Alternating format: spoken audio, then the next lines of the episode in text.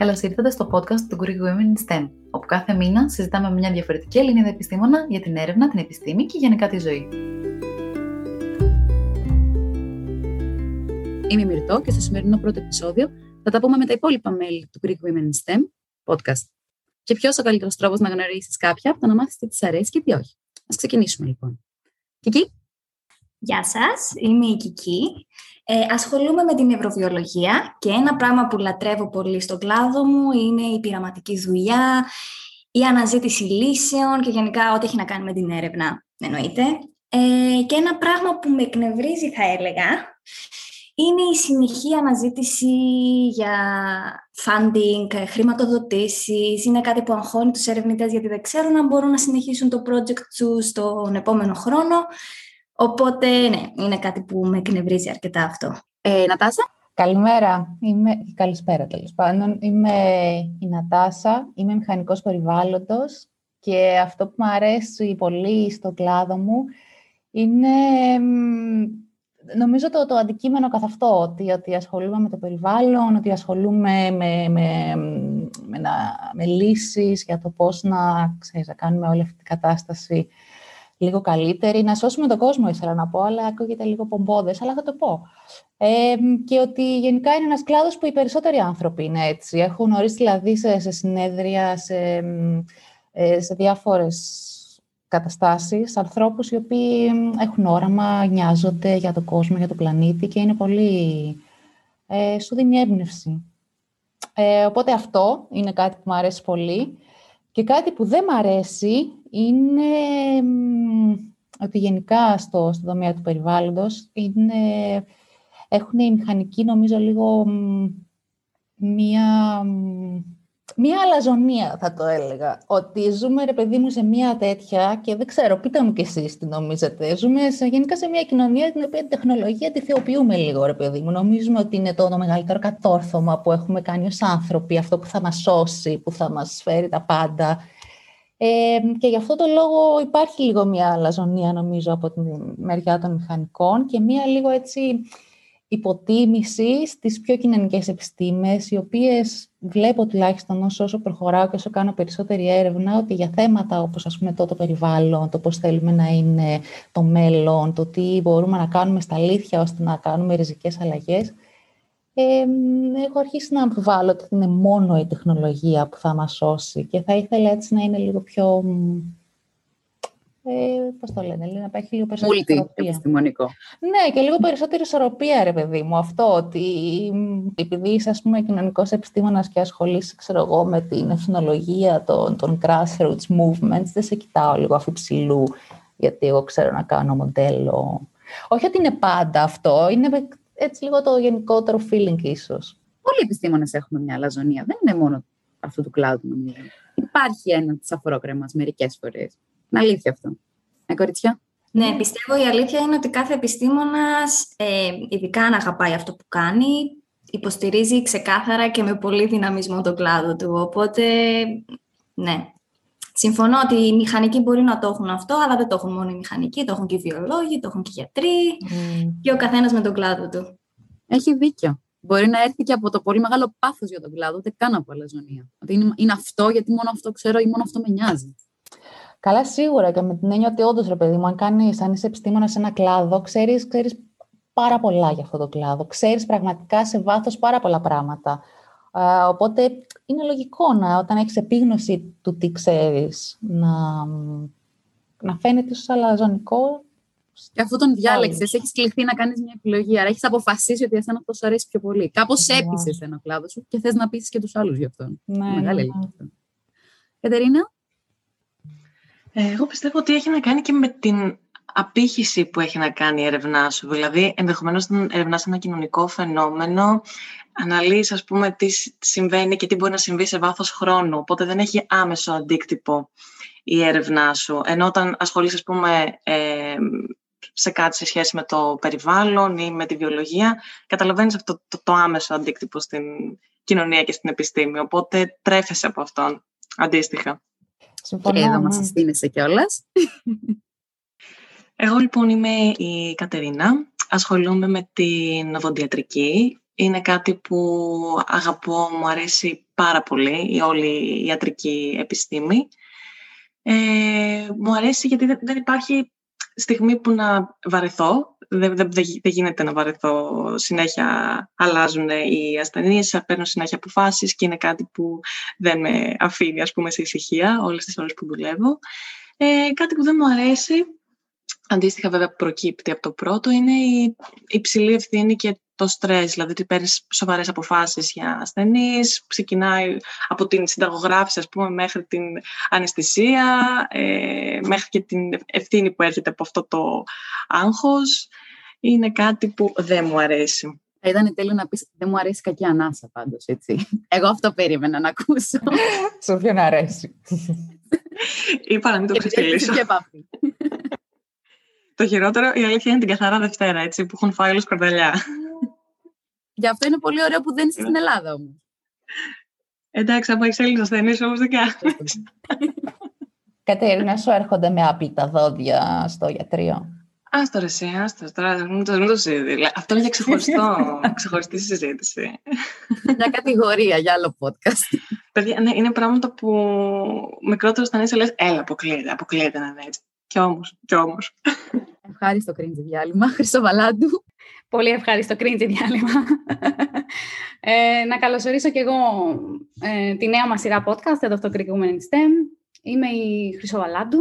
Είμαι διδακτορική ερευνήτρια στο Πανεπιστήμιο του Λουξεμβούργου ε, και μελετάω τις ιδιότητες του εξοκυτάριου περιβάλλοντος στους σωματικούς μασιστούς με μαθηματικά και υπολογιστικά μοντέλα αν, διαλέξω, αν μπορώ να διαλέξω ένα πράγμα που, που αγαπώ σε αυτό που κάνω, είναι η διεπιστημονικότητα του θέματος που μελετώ. διότι η έρευνα μου ξεκινάει από ένα βιολογικό ερώτημα, συνδυάζει έπειτα νόμους μηχανικής και των μαθηματικών με υπολογιστικά μοντέλα και αυτό που μόνο του ναι, με αναβάζει τη δυσκολία, αλλά είναι και αυτό που μου δίνει περισσότερο κίνητρο, αφού έτσι μελετάω διαφορετικά επιστημονικά πεδία παράλληλα. Τώρα, ένα πράγμα που αποθαρρύνει και εμένα, αλλά πιστεύω και την ε, μεγαλύτερη μερίδα ερευνητών και ερευνητριών, είναι ο κατά περίπτωση ακραίος, θα έλεγα, ανταγωνισμός. Αυτός ο συνεχής αγώνας για δημοσιεύσεις, όχι μόνο της δημοσίευσης της δουλειάς σου αυτής καθ' αυτής, αλλά να δημοσιεύσεις και πριν από κάποιον άλλον στον πλανήτη που ενδεχομένως να μελετάει το ίδιο πράγμα με εσένα. Νομίζω αυτά θα διάλεγα.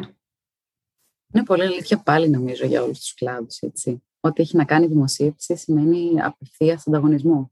Και ήθελα να ρωτήσω λίγο κάτι πάνω σε αυτό, ε, ειδικά περί ανταγωνισμού, γιατί η αλήθεια είναι ότι έχω ακούσει και, έχω ακούσει και τρομακτικές ιστορίες.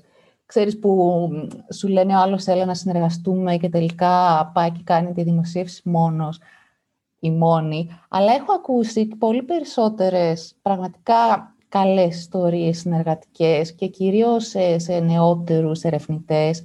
Και ήθελα να ρωτήσω λίγο και την προσωπική σας εμπειρία, γιατί η δική μου προσωπική εμπειρία μου λέει ότι οι τρομακτικές ιστορίες είναι λίγο περισσότερο αστική μύθη και, και, και διονύζουν ε, μια κατάσταση, ενώ τουλάχιστον από ό,τι βλέπω εγώ γύρω μου, πιο νέοι ερευνητές έχουν πολύ περισσότερη διάθεση για συνεργασία παρά για, να, για ανταγωνισμό. Ποια είναι, τι λέτε εσείς; Ε, θα μπορούσα να πω εδώ ότι και εγώ δεν έχω κάποια άσχημη εμπειρία προς το παρόν. Ε, Όντως υπάρχει ένα κλίμα συνεργασίας, τουλάχιστον στο εργαστήριό μου, γιατί αυτό έχει να κάνει και με το εργαστήριο που είσαι, με ποιους συνεργάζεσαι, δεν μπορώ δηλαδή να έχω μια γενική εικόνα. Αλλά το ότι υπάρχει αυτό το άγχος της δημοσίευσης και ότι η έρευνα κυμαίνεται γύρω από ένα paper και όχι από το πραγματικό ενδιαφέρον να βρεις καινούργια πράγματα, ίσως είναι πραγματικότητα παντού. εγώ θα πω ότι έχω εμπειρία και από τα δύο. Δηλαδή ήμουν σε εργαστήριο το οποίο το paper και να λέγαμε και όλα στη φράση «We will put the flag first» σε ένα πράγμα, ρε παιδί που μελετάμε. Ε, έτσι ώστε οι επόμενοι, ξέρεις, να μας έχουν ως τους θεούς που ξεκινήσαν μια συγκεκριμένη έρευνα. Ε, είχε γίνει τόσο αυτοσκοπός που όχι χάναμε το, το δάσος, το είχαμε χάσει τελείως. Θεωρώ ότι αν δούμε, και αυτό σημαίνει σε όλα τα παιδιά, επειδή ακριβώς είμαι σε πολύ επιστημονικό κλάδο, Ε, βλέπω παραδείγματα και στη βιολογία και στη μηχανική και στους προγραμματιστές ακόμα. Ε, που ο ένας πάει να φάει τον άλλον. Έχω παραδείγματα σε δική μου περιβάλλον που στείλανε το paper, τι να σας πω, για review ας πούμε και ο reviewer έβγαλε, ο reviewer έτσι, έβγαλε δημοσίευση τον επόμενο εξάμεινο με partial μεθοδολογία, ίδια μεθοδολογία. Μιλάμε για... Όχι ρε εσύ. Ναι, ναι, και μιλάμε για ονόματα. Ναι. μιλάμε για την τελευταία τρύπα του ζουρνά, κυριολεκτικά. Μιλάμε για ονόματα σε κλάδους που το κάνουν αυτό. Ε, και αυτό σε συνδυασμό με όσα λέγατε και πιο πριν ε, για την επιστήμη γενικότερα και για τις συνεργασίες, θεωρώ ότι εν τέλει αν το δούμε ρεαλιστικά, η καθεμία και ο καθένας μας στην έρευνα προσφέρει ένα λιθαράκι. Προσφέρει μια ψηφίδα σε ένα τεράστιο ψηφιδωτό, που συνολικά αυτό το ψηφιδωτό μπορεί να εξηγήσει τις διάφορες πτυχές ενός επιστημονικού ερωτήματος. Οπότε θεωρώ πως σε αυτό ακριβώς θα έπρεπε να επικεντρωνόμαστε και όχι να μαλώνουμε ποιος θα βάλει το, λιθα... το λιθαράκι πρώτος. Εν τέλει, στο τέλος, αυτό που έχει σημασία είναι η ευρύτερη εικόνα. Και ένα, ένα πράγμα να προσθέσω λίγο και, εδώ, και εγώ εδώ. Ε, νομίζω ότι έχει πάρα πολύ να κάνει, όπως είπατε και οι δύο, με το ποιο εργαστήριο, σε ποιο εργαστήριο είσαι και ποιους ανθρώπους έχεις γύρω σου. Γιατί θυμάμαι και εγώ ε, συνεργαζόμουν σε ένα από τα paper με ένα καθηγητή, ας πούμε, και ήρθαν, ε, νομίζω πριν κάνει για reviews και του έλεγα, ρε παιδί μου, αυτό και δεν είναι τόσο και το έχουν κάνει εκεί και ίσως, και μου είχε πει, κοίτα μου λέει, και να έρθουν τα reviews και να σου πούνε δεν είναι innovative, ο, η έρευνα δεν είναι μόνο για δημοσίευση. Δηλαδή, μου είπε ο ίδιος καθηγητής, μου λέει, ε, δεν είναι, μου είπε, παιδί μου, όλη η έρευνα δεν, it's not meant to, to be for, for a journal. Δεν χρειάζεται να δημοσιευτεί σε, σε, σε περιοδικό για να έχει αξία. Άλλη έρευνα μπορεί να έχει αξία για έναν, για έναν policy maker, ας πούμε, και με συγχωρείτε, τώρα σαν από το Σικάγο μιλάω. Ε, και το οποίο με κάνει να νιώσω πάρα πολύ ωραία, ρε παιδί μου, και όντως να, να, να πάρω λίγο τα πάνω μου με το θέμα, ότι πραγματικά δεν αξίζει, δεν αξίζει η έρευνα μόνο όταν έχει, ξέρω εγώ, χίλια citations στο, στο, στο Google Scholar, ας πούμε. Ναι, όμως Ρενατάσα, δεν θα έλεγες ότι πάλι στο βιογραφικό σου θα φανεί το paper; Δηλαδή, εγώ αυτό σκέφτομαι. Μπορεί όντως να υπάρχουν καθηγητές και ερευνητές που να το λένε αυτό και να το υποστηρίζουν, αλλά επειδή ξέρουμε πόσο δυναμική, δυναμικός είναι ο κλάδος μας και πόσο ε, μη σταθεροί είμαστε σε αυτό που κάνουμε και αλλάζουμε συνεχώς θέσεις, εργαστήρια, πάλι στο βιογραφικό σου αυτό που θα κοιτάξουν οι επόμενοι εργοδότες είναι τα paper. Δυστυχώς, ε, δεν ξέρω, έχω αυτή την εντύπωση. Πιστεύετε κάτι διαφορετικό, έχετε κάποια άλλη εμπειρία; Έχω αρχίσει να πιστεύω ότι αυτό ίσως όπως είχε πει η Νατάσα και πριν. Και εγώ αυτός είναι, αυτό είναι το πιστεύω μου και αυτός είναι ο φόβος μου. Κάνοντας τώρα διδακτορικό και ξέροντας πόσο θα μετρήσει για μετά. Αλλά ή θέλω να πιστεύω, ή έχω αρχίσει να πιστεύω, όπως είχε πει η Νατάσα, ότι αυτό ίσως σιγά σιγά είναι μύθος. Και έχει αρχίσει να μετράει εν τέλει το τι ξέρεις, αν αποδείξεις ότι το ξέρεις, και όχι αν αυτό δημοσιεύτηκε. Γιατί πόσες είναι και οι φορέ ότι έχουν βγει paper με 40 ονόματα και μπορεί ο ένας να κρατούσε το χέρι αυτού που έκανε πείραμα και να μην είχε ποτέ σχέση. Και νομίζω ότι σιγά σιγά οι, άνθρωποι που είναι υπεύθυνοι να μας προσλάβουν έχουν αρχίσει να το καταλαβαίνουν αυτό. Και μόνο το όνομα δεν θα πει κάτι αν δεν έχεις αποδείξει, αν δεν μπορείς με κάποιον τρόπο να αποδείξεις ότι αυτά που λες ότι ξέρεις, τα ξέρεις. Είναι, είναι η ελπίδα μου ή το πιστεύω Δεν έχω αποφασίσει ακόμα τι από τα δύο. Μακάρι. Πιστεύω ότι αυτό θα είναι το καλύτερο για όλους τους ερευνητές, γιατί υπάρχει τόσο καλή δουλειά εκεί έξω, τόσο μεγάλη προσπάθεια, άτομα που γνωρίζουν τόσα πολλά. Και επειδή μπορεί να είναι άτυχοι με κάποιο αποτέλεσμα ή τα περιοδικά να μην θέλουν να δεχτούν το paper για κάποιο λόγο που και αυτό συμβαίνει. Δηλαδή μπορεί να κάνεις εσύ κάτι που να μην είναι τόσο trending για τα περιοδικά αυτή την εποχή και να μην θέλουν να στο δημοσιεύσουν. Αυτό δεν σημαίνει όμως ότι η έρευνα σου δεν αξίζει ή ότι δεν ξέρεις πράγματα. Ναι, και, και κλείνοντας, να πω λίγο έτσι μιλώντας από την, από την άλλη πλευρά, ε, ότι εγώ, ας πούμε, που τελειώνω τώρα το διδακτορικό και έχω ξεκινήσει την επόμενη θέση, την πήραμε με μια δημοσίευση, ρε παιδί μου, και νομίζω ότι αυτό που μέτρησε παραπάνω, γιατί οι επόμενες έρχονται τώρα, που τελειώνω και το διδακτορικό. Νομίζω ότι αυτό που μέτρησε, ας πούμε, συγκεκριμένα για μένα, τώρα δεν λέω ότι είναι κανόνας, Ε, ήταν πιο πολύ το, ε, ξέρεις, το, το, το, το πάθος για τη θέση, το ότι δείχνεις ότι έχεις ένα λίγο πιο ολοκληρωμένο προφίλ σαν επιστήμονας, ότι δεν έχω κάνει μόνο δημοσίευση, έχω κάνει και αυτά και αυτά και ότι όπως είπε και η Μυρτώ, νομίζω ότι ξέρεις γιατί μιλάς και έχεις και, και, και όραμα για το πώς θέλει να γίνει η έρευνά σου στο μέλλον. Οπότε έχω να πω, αν η προσωπική μου εμπειρία λέει κάτι, υπάρχει ελπίδα. Πολύ, πολύ ελπιδοφόρο. Εγώ θα μείνω σε αυτό. θα κάνω την ελπίδα μου, πιστεύω λοιπόν. Ε, και θα πω ότι είμαι Μυρτώ. Ε, κάνω κι εγώ, είμαι υποψήφια διδάκτορα στο Πανεπιστήμιο του Λουξεμβουργού, μαζί με τη Γική και τη Χρυσοβαλάντου, σε διαφορετικά μέρη. Ένα κτίριο μακριά από τη Χρυσοβαλάντου, δύο όροφους κάτω από την Κική. Και ασχολούμαι με μια παιδική νευροφιλιστική ασθένεια, η οποία είναι πολύ σπάνια, είναι πολύ καινούρια και δεν ξέρουμε καθόλου γιατί συμβαίνει και προσπαθούμε να μάθουμε γιατί συμβαίνει. Και ένα πράγμα που λατρεύω και στην, στην έρευνά μου και στην έρευνα γενικώς είναι αυτό το χτυποκάρδι που έχεις πριν βγει, όταν περιμένεις ένα αποτέλεσμα να βγει και περιμένεις ή ότι θα βγει και θα είναι τέλειο, ή ότι δεν θα βγει επειδή έχεις κάνει λάθος το πείραμα και είναι ταυτόχρονα υπέροχο και απέσιο. Και αυτό που με εκνευρίζει πάρα πολύ και νομίζω συμβαίνει, διορθώστε με αν κάνω λάθος, σε όλα τα εργαστήρια του κόσμου, είναι όταν κάποιος έχει τελειώσει το τελευταίο αντιδραστήριο, σκόνη, οτιδήποτε που θέλεις να χρησιμοποιήσεις και είσαι ο τελευταίος, είναι βράδυ, είναι 8 η ώρα, δεν έχεις τίποτα να κάνεις, έχουν κλειδώσει οι υπόλοιποι τα εργαστήρια και εσύ έχεις πάει πίσω επειδή δεν έχεις κάτι που στο τελείωσε κάποιος άλλος. Όπως όταν μένεις με συγκατοίκους και σου πίνει ο συγκάτοικος το γάλα και δεν έχεις να φας δημητριακά το πρωί. Χάλια, χάλια.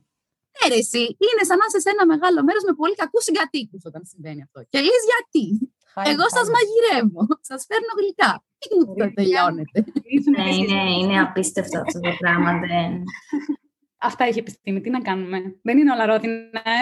Όπως σε όλες τις δουλειές, ρε παιδιά. Δεν είναι τίποτα ρόδινο παντού. Το θέμα είναι να αγαπάς αυτό που κάνεις και να προσπαθείς για το καλύτερο. Και εντάξει. Όλα καλά. ναι, δεν είναι όλα ρόδινα, αλλά είναι συνήθως πιο ρόδινα από ό,τι άλλες φορές θα πω εγώ. Και κάπου εδώ λοιπόν θα σας αφήσουμε σιγά σιγά με τον λόγο για τον οποίο ήρθαμε στο STEM και με κάτι εναλλακτικό πέρα από το ότι είμαστε επιστήμονες. Ε, ξεκινάμε έτσι όπως ξεκινήσαμε. Κική; Oh, πρώτα εμένα θα πάρει μπάλα δηλαδή, ε. Λοιπόν, είμαι επιστήμονας, αλλά βάζω τη θεία μου να μου πει το φλιτζάνι. Περιμένω σχόλια. Βγαίνουν αυτό, πες μας λίγο. Ε, τι να σου πω τώρα; Άμα δες, όλα βγαίνουν, γιατί είναι πολύ ανοιχτή η συζήτηση που γίνεται πάνω στο φλιτζάνι, αλλά εμένα κάπως μου φτιάχνει τη διάθεση, τι να πω. Ορίστε. Είναι και πολύ... Ή μόνο on-site. Μπορούμε δηλαδή και από εδώ να τις δείχνουμε το φλιτζάνι. Κοίτα, η δεν είναι πολύ της τεχνολογίας. Το προσπάθησα μια φορά με βίντεο κλίση και δεν πέτυχε. Πρέπει Όντως να το Πάντως το προσπάθησα.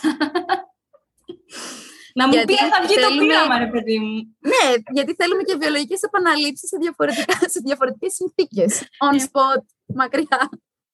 Αυτό έχει μια επιστημονική βλέψη πίσω από το, πίσω το φλιτζάνι. Νατάσα. Ε, είμαι επιστήμονας, αλλά νομίζω ότι η λογική δεν είναι πάνω απ' όλα μερικές φορές. Ότι δεν ξέρω αν έχει, αν έχει νόημα αυτό. Πιστεύεις στο gut feeling, Νατάσα; Πιστεύω πάρα πολύ στο gut feeling και πιστεύω πάρα πολύ και στη συναισθηματική νοημοσύνη και σε, γενικότερα στην έκφραση συναισθήματος γενικότερα, παντού. Συμφωνώ πάρα πολύ σε αυτό. Νομίζω τα καλύτερα μου πειράματα ήταν gut feeling, παιδιά. Τελείως. Και όσες φορές έχω κάνει πείραμα με την απόλυτη λογική, μην πω ότι πήρα. Δεν βγήκε ποτέ. Ούτε λίγο. Κατερίνα; Κορίτσια, εγώ είμαι επιστήμονας, αλλά διαβάζω το ζώδιό μου. Και διαβάζω και τον οροσκόπο. Τι ζώδιο είσαι, Κατερίνα; Είμαι κρυός. Και τι οροσκόπο είσαι, Κατερίνα; Είμαι κρυός με λέον. Μπράβο, Κατερίνα, δεν σημαίνει τίποτα για μας. Ούτε σημαίνει κάτι. Εγώ είμαι επιστήμονα αλλά πιστεύω στο μάτι. Ξεκάθαρα.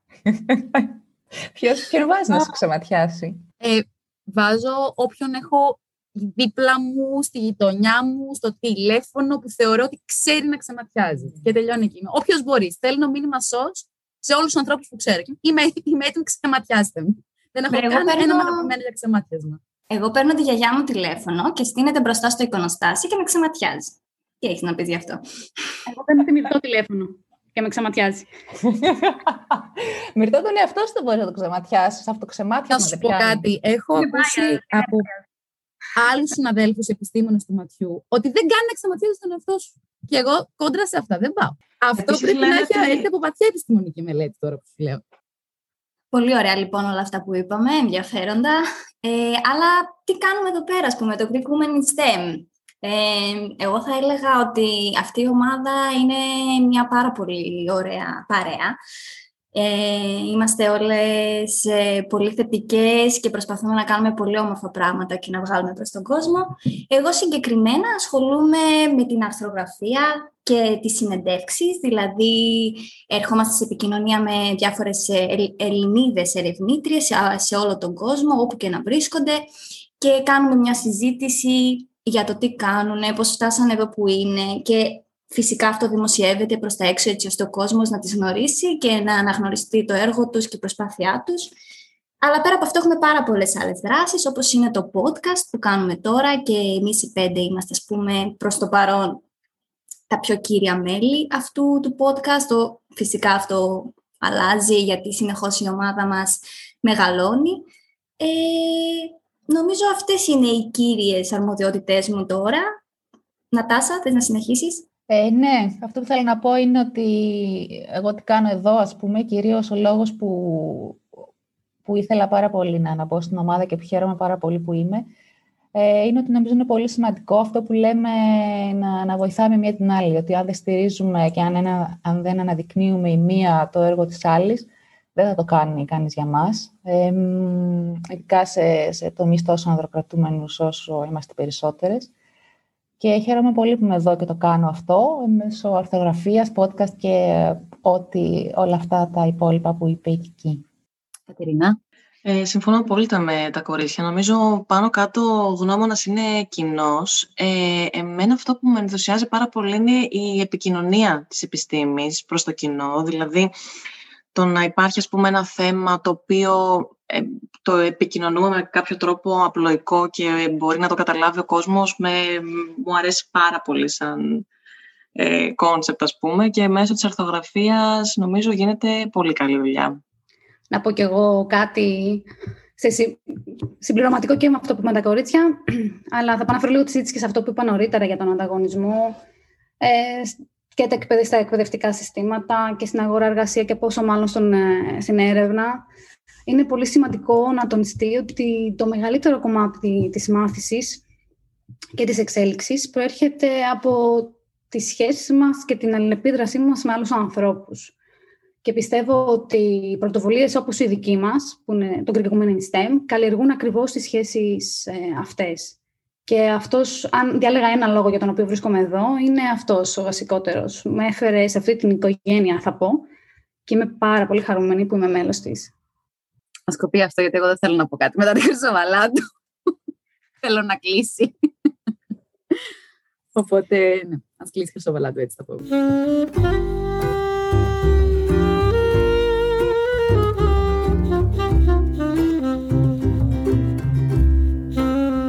Μέχρι την επόμενη φορά βρείτε τις Greek Women in STEM σε social media ή εγγραφείτε στο newsletter για να μην χάνετε τα νέα και τις δράσεις μας.